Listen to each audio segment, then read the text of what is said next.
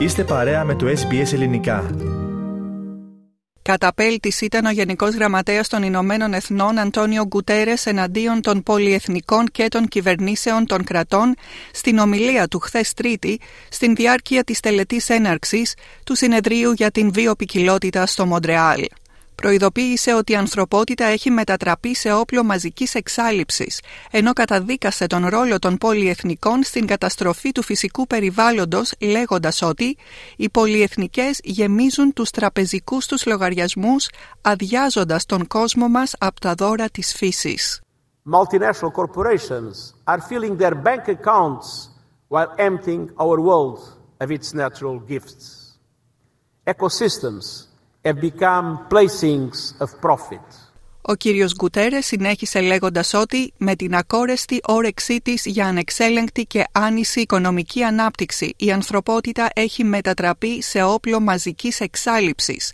Είπε ακόμη ότι χρησιμοποιούμε την φύση σαν τουαλέτα και κατά συνέπεια αυτοκτονούμε δι' αντιπροσώπου. With our bottomless appetite for unchecked and unequal economic growth, humanity has become a weapon of mass extinction. We are treating nature like a toilet, and ultimately we are committing suicide by proxy. Σήμερα δεν βρισκόμαστε σε αρμονία με την φύση. Αντίθετα παίζουμε πολύ διαφορετικό σκοπό, την κακοφωνία του χάους με όργανα καταστροφής, όπως το έθεσε ο Γενικός Γραμματέας του ΟΗΕ. Ο κύριος Γκουτέρες έχει απευθύνει εκκλήσεις για ουσιαστική και άμεση δράση και στο παρελθόν.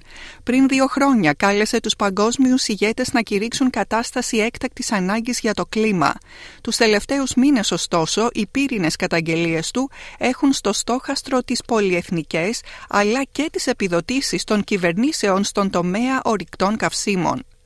Πάνω από 190 χώρες παίρνουν μέρος στο συνέδριο GOP15. Οι εργασίες του συνεδρίου αρχίζουν σήμερα, Τετάρτη 7 Δεκεμβρίου και θα ολοκληρωθούν τη Δευτέρα 19 Δεκεμβρίου.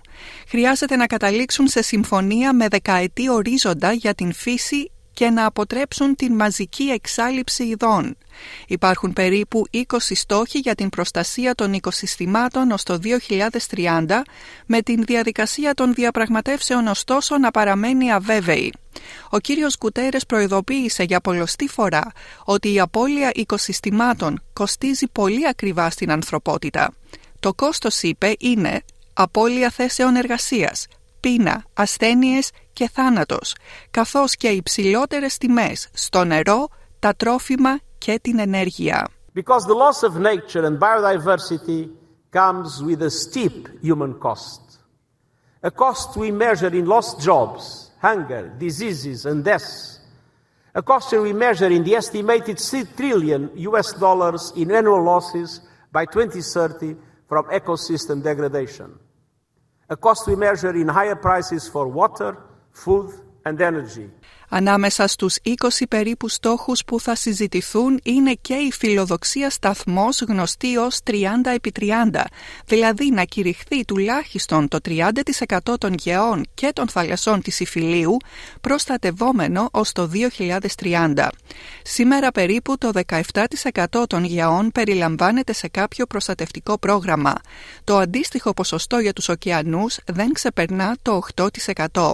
Σύμφωνα με φετινή αξιολόγηση του ΟΗΕ, πάνω από ένα εκατομμύριο είδη του φυσικού βασιλείου απειλούνται με εξαφάνιση, ενώ ο ρυθμός εξαφάνισής τους είναι ο ταχύτερος των τελευταίων 10.000 ετών.